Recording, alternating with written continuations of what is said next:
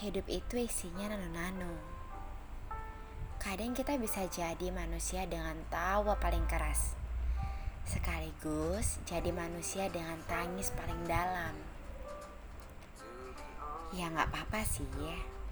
Kamu cuma harus pegang kunci hidup.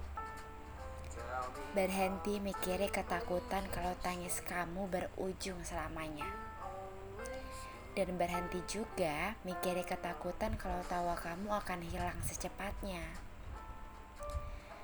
Mari nikmati yang sedang dijalani. Sudah terlalu lelah untuk menyangkal keadaan, kan? Mungkin ini waktunya untuk menerima bahwa hidup memang gak selalu baik-baik aja.